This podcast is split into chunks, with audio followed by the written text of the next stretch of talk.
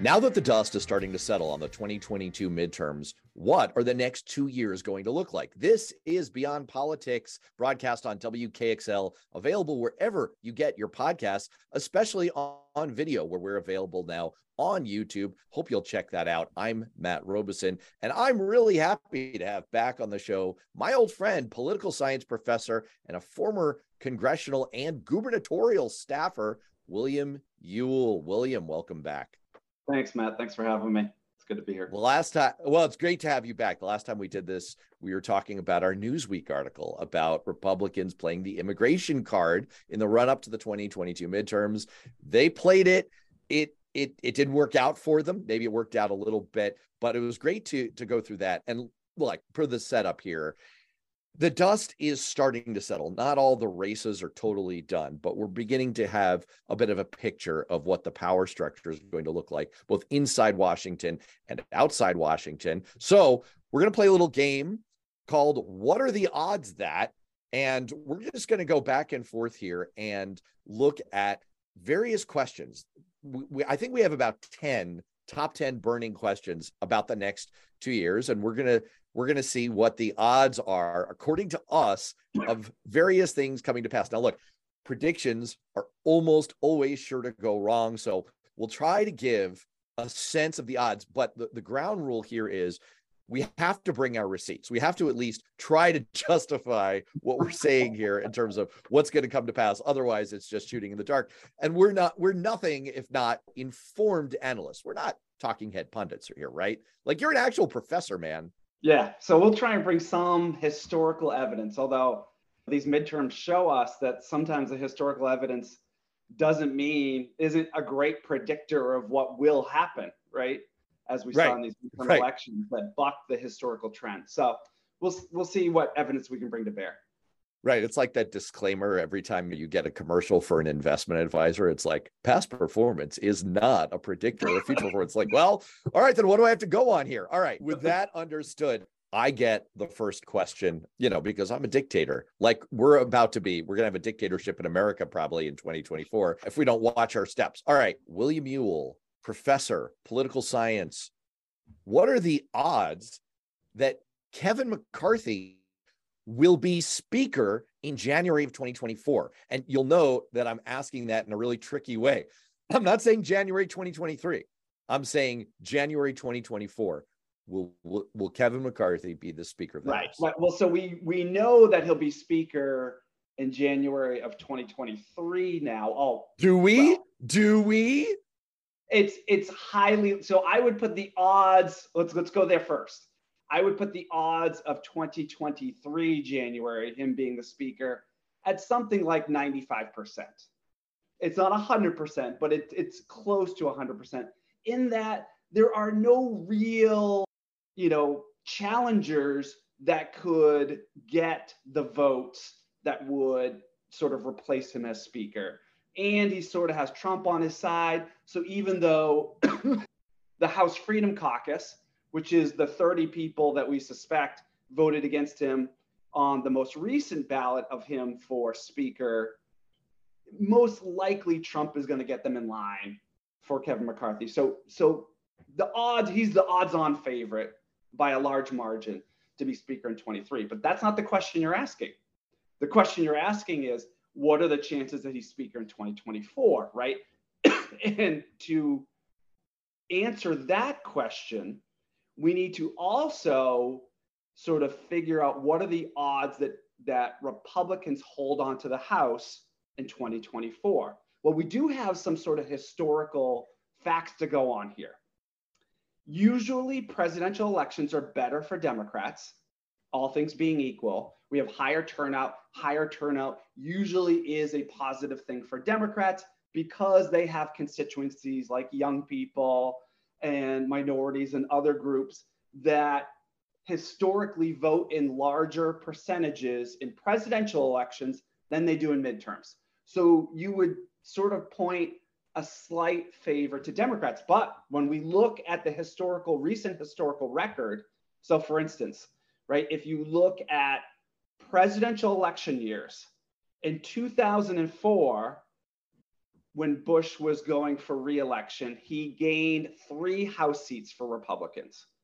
Obama in 2008, his first time running, gained 23 seats, but that was when he was first coming in, right? So the better sort of comparison is Obama in 2012, where he gained eight seats in the House for Democrats. But then Donald Trump in 2016 lost six seats and Biden this time around lost 13 seats. So when you look at that, that's a pretty mixed bag. So the final piece of evidence I would go to is obviously the party that holds more seats has more districts to defend, right? And that's harder to do. The more seats you have, the more you have to defend. And so you would probably, given that Republicans control more seats, and that it is a presidential election year, you would probably give them slight odds right now to retake the House in 2024. Obviously, knowing nothing about what the economy is doing and other sort of external factors, right, which will have a huge impact on what happens in that year. I would probably give the odds at 60 40 right now that Democrats take back the House in 2024. So then you would have to give even slow, slightly lower odds that Kevin McCarthy would be speaker, because even if Republicans in that 40% chance hold on to the House, there's not a 100% chance that McCarthy would retain the speakership. So I would probably put it as sort of one third, maybe 33, 35% that that he would be the speaker in 2024. So that's interesting because I so you're you're looking ahead to the next election cycle. I'm wondering about whether January, basically a year and a month from now, Kevin McCarthy will even be the speaker. I don't even think he gets there. I think the odds are below 50-50 that Kevin McCarthy will be the speaker a year and change from now. I'll, I'll give you my I'll give you my line of reasoning here. So first of all, as you noted, he just had a leadership vote and Mm-hmm. There were mm-hmm. 31 votes against him. There was kind of a straw opponent, Andy Biggs, former chairman oh. of the House Freedom Caucus. But let me just say there, that is not unprecedented, right? We've had many recent speakers, including Nancy Pelosi, who during one of her had about 30 Democrats vote against her in sort of the first round. So that's not unprecedented. Absolutely. I, I mean, and they're trying to extract concessions, but it's the specific concessions that they're trying to extract that I think create chaos conditions that he's not going to be able to keep a lid on. Now, you assumed in what you said that Donald Trump is going to try to pull for him. But Kevin McCarthy, while to, to quote Forrest Gump, he's not a smart man. He's savvy enough to know that right. there's certain things he should not do as Speaker of the House that are sort of political poison. He is really stuck between a rock and a hard place because make no mistake, the House Freedom Caucus wants to do all of those things. They are like a teenager who's just discovered meth and driving and all kinds of things that do not go well together, like spouting big election lies and trying to pass a national abortion ban and do generally crazy stuff. I don't think it's likely that even if Kevin McCarthy gives away the store and gives away concessions and buys votes in order to get the speakership in the first place, I don't know how he's going to be able to hold the line on all the crazy over the course of the next year. Remember, one of the things, one of the concessions that these chaos Muppets are trying to create is a motion to vacate. That means anytime they want, they can have a, a motion of no confidence in their own speaker and they can kneecap him. And they don't even need that, even without the motion to vacate it's probably only going to take, as we count the final votes and their final margin in the House, it's only going to take between three and five Republicans for, with Donald Trump as sort of the puppet master or Muppet master with his hand somewhere controlling the, the voices of these of these idiots. It, it's only going to take like three to five of them to functionally make Kevin McCarthy not able to wield the gavel and be the speaker it, he loses his majority, he's functionally not the speaker. So I think he's got a Princess Bride problem here. He can't choose the glass in front of him of going for the speakership because you know it, it's going to if, if he doesn't go for it it crushes his dreams it probably kills his political career. And if he does go for it it's going to probably end very very badly. Both glasses are poisoned. I'd say the odds are 20% that he's speaker a year from now. Wow. Okay. So first of all i i, I defer to you on the house right you were a house aide i was a senate aide so so I will defer to you on House matters. But that being said, I understand where you're coming from with those odds. The flip side is, though, you have to have viable alternatives in order to turn to an alternative. And my giving him a higher percentage chance of holding on to the speakership has less to do with his skill set or the circumstances, which I think you you articulated quite well. And it's more who is the alternative that Republicans turn to as Can I interest you? They don't what is it going to take to put you in a Steve Scalise today? Could I possibly interest you in an Elise Stefanik? I mean, she is she has her tongue firmly attached to Donald Trump's boots. She is the third ranking Republican in the House. She is nominally a moderate despite her bootlicking position. She could bridge both sides. And by the way, for a caucus that desperately, desperately needs to shed its, well, they, they look like you and me, man. I mean, they're like a bunch of goofy white guys. Um, you know, she's a woman. She she speaks well. Uh, how about Elise? How about how about Scalise? You know, but, so there are, are alternatives. So uh, you are making the assumption that any of those people want that job. And as you just mentioned, taking on that job and then getting ousted from it in a rather quick fashion would end any of those people's political careers, right? So you also have to take that into account that do these alternatives, as you call them, really want the job? I'm not sure. That's a fa- that's an excellent point. That's an excellent point. I mean, the final thing I'll say is, look, recent history, as you like to point to, because you are nothing if not empirically based, Professor Ewell. Recent history suggests that this is an untenable position, that no one can do this job. Where is John Boehner now? I will give you the answer. He is somewhere in a cigar lounge, smoking his head off and sipping cognac. I know we're recording this in the morning. That's part of the, that's a feature, not a bug in my last statement. You know, where is Paul Ryan now, right? He went from VP candidate to Speaker of the House to I'm out of politics, y'all. I'm going to grow a beard. I don't want to talk to any of you people ever again. So they may not have an alternative, but I'm not sure they can control themselves. I'm not sure that this is a governable group. I, it's the situation is bad. It's really bad. All right, let's move on. Uh, uh over to you. All right. So my question for you is: Will the government shut down in 2023? Uh, 75% chance. 75% chance. 75% um, chance. 75. So, you know, look, so there, there. That's a really high percentage, by the way. If you told me there was a 75% chance that's, of me doing anything, I would think it was going to happen. I think it's going to happen. I think it's going to happen. I'll give you I'll give you my reasoning. So the government shuts down more often than people realize. For one thing, now it doesn't always involve government furloughs. Um, but and, and look, it would be the gambler's fallacy to say we're overdue here, but the conditions are right. Don't forget, which I'm sure most people have, because honestly, I had to look this up to remind myself, and I, I I've been doing it right now while we're talking. We had two shutdowns during Donald Trump's term we had two shutdowns one on January 20th, 2018, and another uh, on December 22nd, 2018. And, you know, eh, both didn't last like forever. The conditions are still in place where, remember what we were just saying a second ago, we have these Freedom Caucus, Lauren Boebert, Marjorie Taylor Greene types, you know, these, this, this collection, this vessel of fools who are going to be getting their marching orders from Donald Trump. And there's going to be all kinds of stuff that they're going to absolutely insist on doing.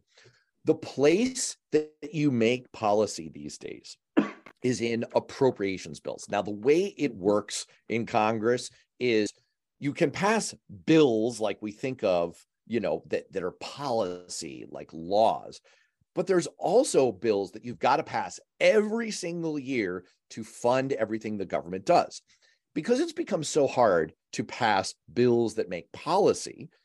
Most policy, if it's going to be made by Congress, is made as part of those appropriations bills because those are the trains that are leaving the station.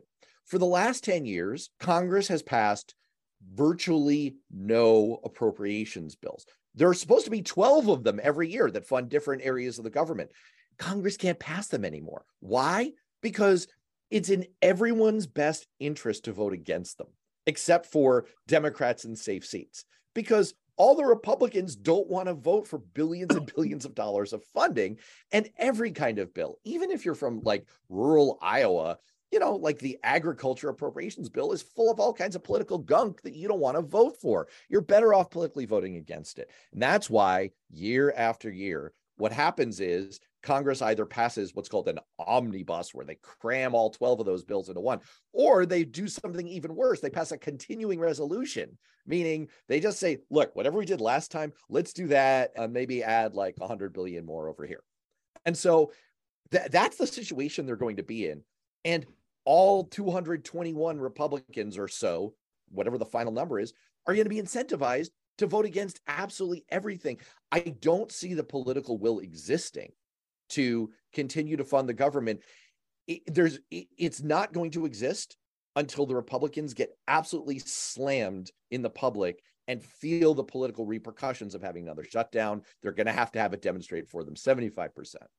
So I, I, I like your logic here. One thing that you didn't mention, I think, is really important to understand between you and me, right, between the House and the Senate, is that the reason we can't pass bills is because they are subject to filibusters, meaning basically you need 60 senators. So you need bipartisanship to pass those bills. Where on appropriations, you don't. You just need really fit, if you're the Democrats, you just need 50 votes and Kamala Harris being the tiebreaker, right? So that's why appropriations, a lot of things are happening in that way because that's a much easier sort of bar to jump. You're saying over. through the reconciliation process. through the reconciliation process. Yeah. So, but the question really is so I agree with you on all of that. But the calculation that Republicans have to make is I agree with you. They are not Republican, the Republican Party is no longer, I, I worked for the, the Republican Party in the Senate. They are no longer a governing party, right? They they do not have the ability to sort of govern. They're basically a campaigning party at this point. The calculation they have to make, though, is does shutting down the government help or hurt them as they move towards 2024? And I don't disagree with you that they have no problem burning down the house, right? They have no problem shutting down the government if they make the calculation that it's in their best interests. I think 75 is a little high. I'd put it more at like 60 because I think for the most part, as they control the house, they're they're not going to want to shut it down. They're not going to want to burn it down because they're going to make the political calculation that it's going to hurt their chances in 2024. The problem is you're assuming that Republican leaders who are somewhat rational actors, even if Kevin McCarthy kind of has to draw out his plans in crayon, that they have some kind of control over the House caucus. They do not, they cannot control the chaos Muppets in the House caucus. And I'll just give you one example. One of the only policy priorities that Republicans agree on is defunding the IRS, right? Mm-hmm. Democrats passed a bill to expand the ability of the IRS to fund new computer systems and to do more audits of wealthy Americans, wealthy Americans. And Republicans are in hock to wealthy Americans, and therefore they will not allow that to go forward. How can they allow an appropriations bill to go forward that funds the IRS? They cannot, they will not agree to it.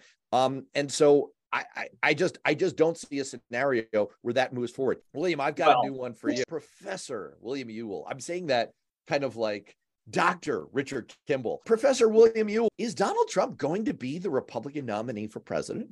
Boy, that's a tough one, right? Oh, I'm sorry. So, what are the odds? I should I should do the game okay, here. So the game the is what are the odds? I'll get to the odds last, right? So let's look at betting markets for a second, right? Because they're actually usually a pretty good predictor of these things. They, they screwed up markets, the midterms, but go ahead. Yeah. Betting markets give a slight advantage actually to Florida Governor Ron DeSantis as the most likely, not only the most likely Republican nominee, but the most likely person to be president in 2024. which is which is saying something, right? Since he's not even the nominee yet. They give the second highest odds to Trump, slightly behind DeSantis, and they give the third highest odds to President Biden. Any guesses on who the fourth highest odds are in betting markets to be president? Oh, that's a good one. Gretchen Whitmer. No, well, well that is a good guess. Ga- California Governor Gavin Newsom. They put S four probably Wait, because. Can, can I ask you a question? Are they baking into that? Are they baking in the idea? Yeah, that that that Biden's not going to run. Is that right. is that kind of part of the calculus?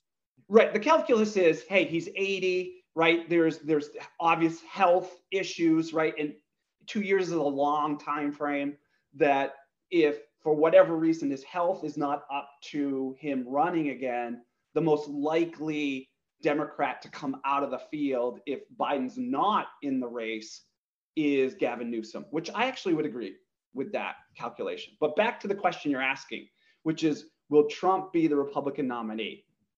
So, on the one hand, you have the Republican establishment, the donor class, the media, they're all lining up behind DeSantis. And you can understand why, right? We just saw from the midterms that the chances that DeSantis could win a general election and help congressional candidates win their races in more moderate districts uh, is much higher than Trump's chances of winning either the presidential contest or helping sort of Republicans gain back the Senate and hold the House. So that whole class wants to see DeSantis be the nominee. But that class also didn't want Donald Trump in 2016. It's hard to remember, but if we go back to then, he did not have the money class, he did not have the media behind him. What he did have, and what he still has, is a huge section of the Republican primary elect.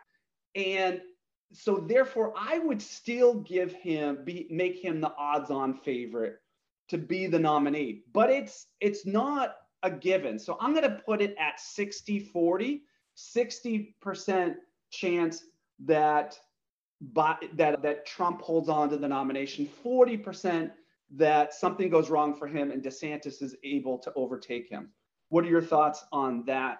I, I, think you're close. I think you're close. I maybe I'm a bit more 50-50, but I basically lined up with you. I mean, Club for Growth, a major Republican organization, did a poll in four battleground-ish states right after the midterms and they found DeSantis ahead of Trump in all of those states up by 11 points in Iowa up 52-37 in New Hampshire 56-30 in Florida that's no surprise and a 20 point lead in Georgia I think a little bit of that is is just sort of like a recency what's in the news type effect mm-hmm.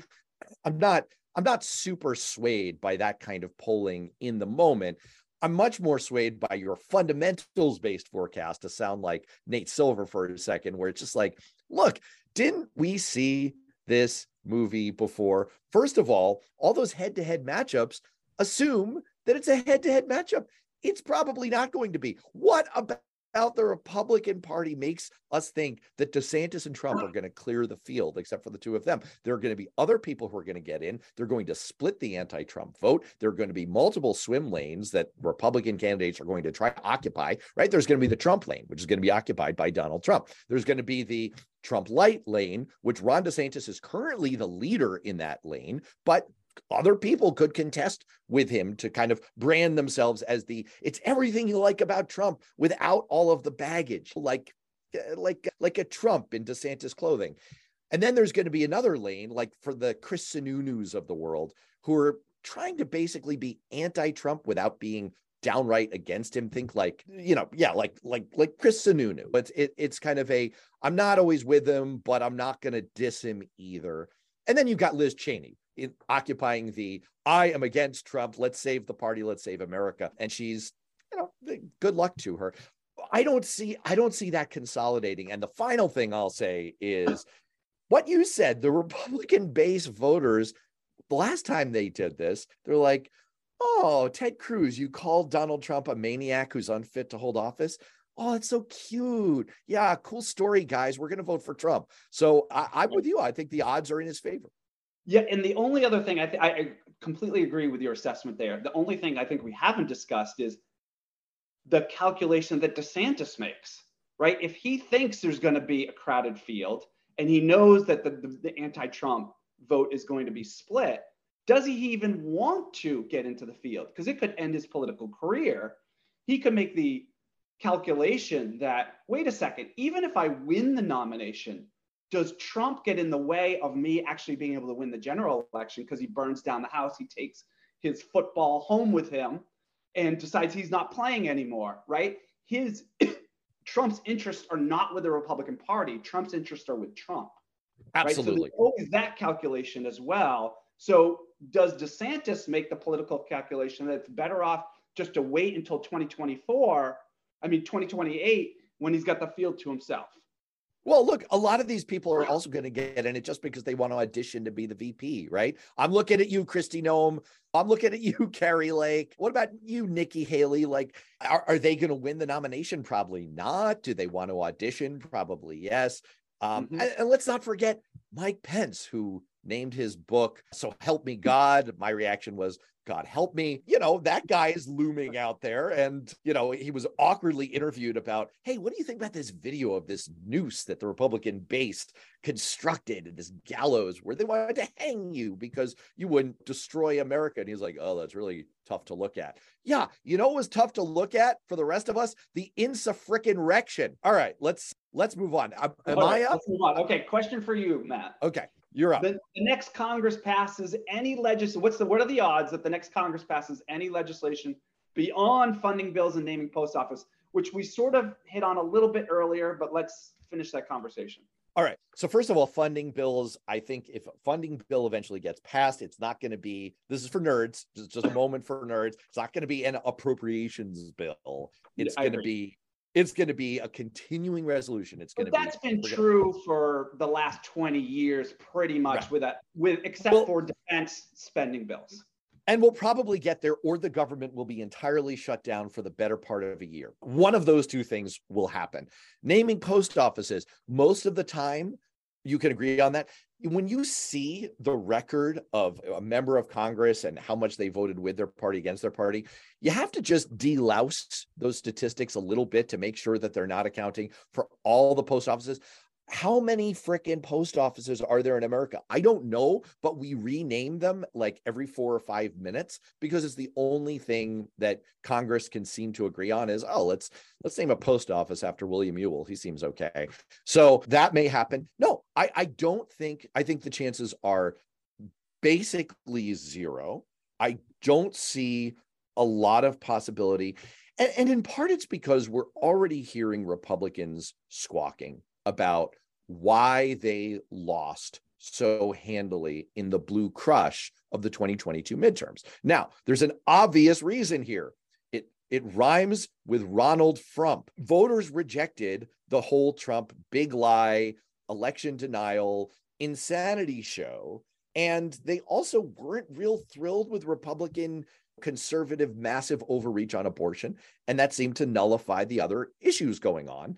And so Republicans, they kind of know that, but they don't want to say it out loud. And they're sort of kidding themselves and saying, like, well, maybe the reason we lost was because we allowed Joe Biden and the Democrats to have so many substantive accomplishments. Now, look, no one is a bigger fan. I wrote a whole article about this, about the historic level of accomplishments. You can look it up on Alternet. You can look it up on Raw Story. We talked about it on this show. My friend Cliff Schecter did a whole video on the takedown on YouTube about this the, the, the, the achievements of the Biden administration and the Democratic led Congress in the last two years are truly historic and massive. But that's not the reason. Regardless, Republicans, to some degree, believe that passing legislation with Democrats was part of their undoing. They're not going to have any interest in doing that. And they're going to be unable to pass the crazy stuff that their right flank wants to pass. So I unfortunately think the chances are zero or close enough to not make much of a difference. Yeah, I, I agree with your assessment. I, I think it's highly unlikely they're able to pass anything. Um, I might put it a little bit higher than zero, but but it's probably I wouldn't put it above 10%. Yeah, I think we're in agreement on that one. All right, that's that's spicy here. I let me give you this one. I I have something I want to do on it. I I I was going to lob this at you. I I have some thoughts about it too, but uh, let, let me hear from you first. What are the odds that President Biden will catch up to Trump on appointing federal judges by the end of 2024? Great question. Okay. So again, let's look at the historical record here, right? Obama, so Obama and Bush both appointed, Bush was 340 during his tenure, Obama was 334. Okay. But remember, they both had two terms, right? Trump was 245. So he was on pace for 500 total judges if he had served a second term consecutively. So massive win over the number of of judges that either Bush or Obama had. So that's a historic pace, that many judges. The question is will he now? President Biden is actually also ahead of where Trump was at this point in time in terms of appointing judges. That being said, so there's two, again, two counter factuals here. One is that Republicans are just much more incentivized to want to appoint judges than Democrats. They've just they've built up an entire infrastructure with the Federalist Society and all sorts of other groups that their main thing is appointing judges to sort of support their causes, obviously, first among them, abortion, getting rid of abortion rights. That being said, the, the counterfactual to that is that Roe v. Wade was recently overturned, which has risen the issue of judges on Democrats' sort of list of priorities. I think it's still unlikely that Biden catches up to Trump in, in his first term, just given the pace at which Republicans appointed those judges. There is one factor that is going to be critical here that we don't know the answer to yet. And that is the difference between 50 and 51 senators doesn't mm. matter in a lot of areas. It does matter with judges. Not that Democrats can't appoint their judges with 50 seats, but it takes a much longer time. Actually, Majority Leader Chuck Schumer was just recently on the news talking about this, saying if they have 51 seats, meaning if Raphael Warnock wins in Georgia in the runoff in the first week of December, and Democrats get 51 seats, the, the caucus is not split. Democrats will have full control, and that makes it, it speeds up the process and makes it much more efficient for Democrats to be able to install judges. So I would say if Warnock wins in Georgia, which is by no means a given, it will increase the odds that Biden will take over Trump. But I would still put the odds at less than 50%. There's nothing more important for this Senate than for Democrats to fix the judges' problem in America.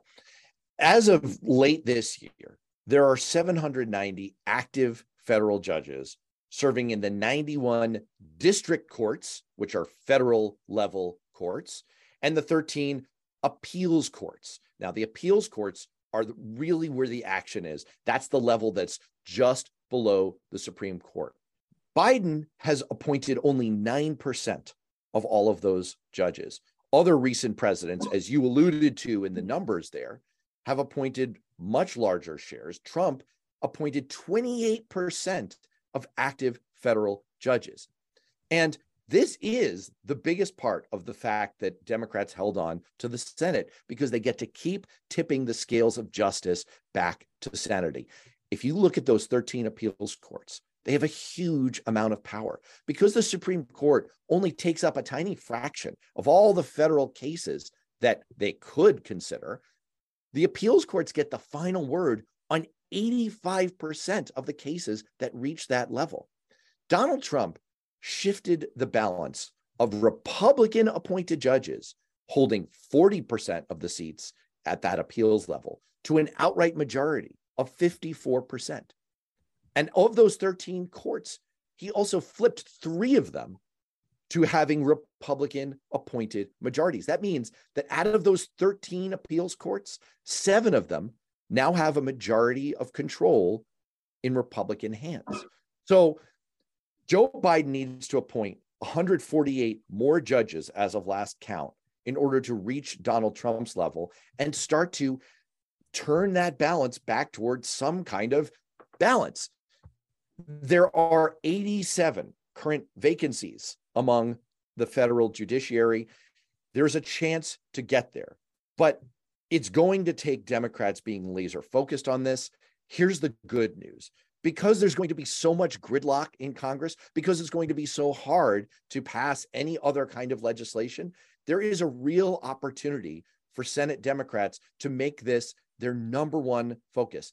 And if Raphael Warnock does tip the balance to 51 to 49, that means they will have the outright majority on committees. They'll be able to do this much, much faster, like the Republicans were able to do at the end of last term. So the opportunity is there. In order to make it real, Democrats have to win that Georgia race and they have to stay laser focused on this. There's literally nothing more important that they can do. Yeah, I agree with your assessment. So, what percentage? What what are the likelihood? What where, where would you put the percentage? I think that given oh. the hill that he has to climb, 148 more just, judges, only 87 current openings, and the uncertainty about Georgia, I'd say the the the the chances of reaching the same number of appointments as Donald Trump had only about 25%. Yeah, I might put it a slightly higher than that, but yeah, I agree with you. It's it's far less than 50% the chances. All right, your turn. Oh, right. Okay. So, what are the chances that Republicans will learn their lesson and run more moderate candidates in swing districts? I think the chances are pretty good that they will try. I think the chances that they will succeed remain the same as they've ever been. Again, Republican based voters have this way of saying, Oh, Republican leaders, you want to tell us what to do? That's so cute. Good for you. And then going and doing whatever the heck they want. It really hinges, there's no doubt, based on the numbers, that Trumpy, big lie, believe in election denying, crazy spouting Republicans did worse than their slightly more moderate counterparts in the 2022 midterms. That's I wrote an article. Yeah. Now I wrote an article a few weeks ago in Alternet and Raw Story arguing that Democrats were right to meddle in Republican primaries and try and put their thumb on the scale for the crazier, more conservative candidates. There was a lot of moaning in the punditocracy about this. And my argument was first of all, you should do it because it's probably going to work. And lo and behold, it did. Across the board, it pretty much worked and it worked bigly. My other argument was is there really a huge difference anymore between the future voting preferences of a super duper crazy person and a slightly less crazy person in the Republican Party? I say this with no disrespect to my existing moderate Republican friends. I like you. I respect you. I work with you. I, I host shows with you. But you are in a distinct, distinct minority. And for the most part, you are not on the ballot in Republican primaries. And if you are, you're probably going to lose. So I, I think there's going to be an attempt to not put forward that many candidates, but I, am not sure that this is something that's within Republican leaders' control. I, I completely agree with that last statement. The early results suggest that there was not about an 8% difference between Republic, your standard Republican candidates and sort of far right wing election denying candidates. That doesn't sound like a huge margin, but in very close election swing districts, eight points is enormous difference, right? So, so Republicans know this. The Republican leadership, the Republican sort of elites certainly would like to, I agree with you, would like to run more reasonable, moderate candidates that are, are stronger candidates than, say, your Herschel Walkers of the world. But they don't get to decide that, right? The primary voters get to decide that. Donald Trump has a huge influence over that primary electorate still. And he showed in this election cycle when he supports candidates for those primary elections, which is a very different electorate than your general election, he has shown the ability to be able to get his candidates into those seats. I don't see why that would change much in the coming election cycle. Uh, we agree. We agree. I, I think this is going to be it's I, this is the kind of thing that if Vegas were putting lines on it, they would just say no bet because it's it's too fundamentally unknowable. But I, I just I think it's going to be kind of I'm I'm looking forward to the Schadenfreude of watching Republican leaders desperately try to stem the Trump tide. I I don't want to live with the consequences, but you know, if if they want to start punching each other over this, then I'm all for it. All right, let me lob one at you, William Ewell, professor of political science. What are the odds that Joe Biden's going to be impeached? It all depends on the Republican House members in districts that Biden won in 2020. Okay. So, as you mentioned, right, the most likely outcome here is going to be 214 seats controlled when, when the dust settles and all the votes are counted, probably sometime late in 2023. So, it's probably going to be 214 seats for Democrats, 221 seats for Republicans, right? Which means you can only have, say, four seats flip on a vote and you lose the vote as Republicans. Unfortunately, Republicans have nine members of their caucus who won their seats in districts that Biden won in 2020. And so the question is what is going to be the incentive structure of those nine people? Will they be most focused on their reelection chances and therefore vote with the Democrats not to impeach Biden so that they can keep their reelection hopes up? Or will they make the political determination that supporting the party and sort of dragging Biden down with impeachment trials is their best play, and that by helping the party label, they Wait, let me let me pause you for one second. Let me pause you for one second. We have to take a break. Can you hang on for for a few minutes? Do sure, one more. Sure. All right. Let's take a break. We'll be right back in just a minute.